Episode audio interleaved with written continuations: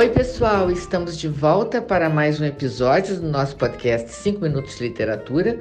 Hoje, com a participação do escritor e crítico literário Julian Fuchs, ganhador de importantes prêmios como José Saramago e Jabuti, e ele irá nos dizer o que considera importante observar numa obra literária.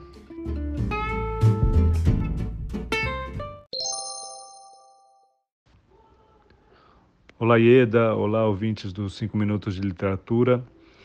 É, essa pergunta tão vasta, tão ampla, do que observar numa obra literária, parece, em tão curto tempo, em tão curta vida, nos exigir uma resposta aguda, né? É, para mim, o, a noção chave para, no meu olhar para uma obra literária, como autor e como leitor, está no conceito de, de necessidade, né?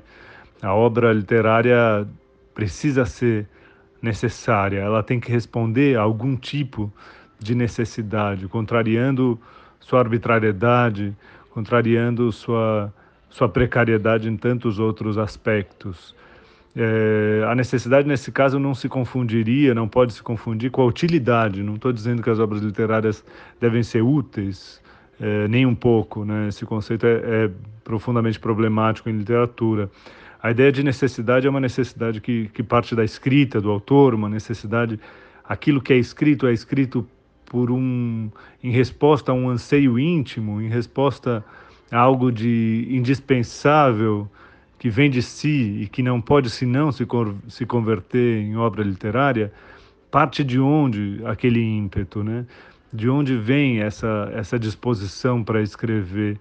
Isso me parece fundamental e não é uma disposição para escrever vagamente, é a disposição para escrever aquilo específico, aquele livro, aquela trama, construir aquele personagem. É, que critério organiza, ordena tudo aquilo? E me parece que quando, quando a obra não responde a esse tipo de, de pergunta, de indagação, não sobrevive a, a pergunta sobre a sua necessidade, é, é, é um sinal muito forte de, de fraqueza, de, é, de desnorteio do autor ou da obra em si. Esse critério de necessidade vai além também do, desse ímpeto pessoal, vai além do, da noção de, um, de uma necessidade íntima do autor. Pode ser também, é, deve ser pensado também como necessidade da construção, né, do texto em si, necessidade de construção textual. É, como, como cada passagem responde a uma necessidade interna da trama, as regras, as lógicas é, inerentes ao próprio texto que vão se construindo, né? É, cada passagem chama outra passagem e torna a próxima passagem algo necessário dentro do próprio livro. Cada palavra torna outra palavra uma palavra necessária.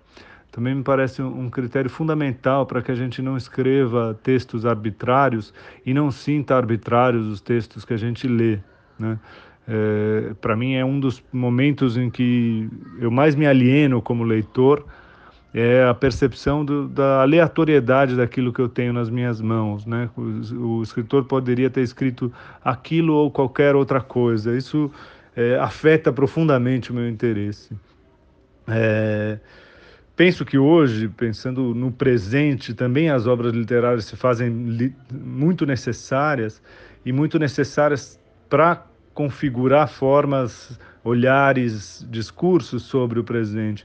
Isso é uma entre muitas opções, mas neste momento a literatura se faz urgente para a gente pensar é, outros elementos para um diálogo muito mais fortemente político, por exemplo, e, e esse pode ser um, um, dos critérios de necessidade da obra em si. Isso respondendo a, a, essa questão sem tanta vaguidão, não é uma ideia abstrata de necessidade, é algo concreto que se constrói dentro da própria página.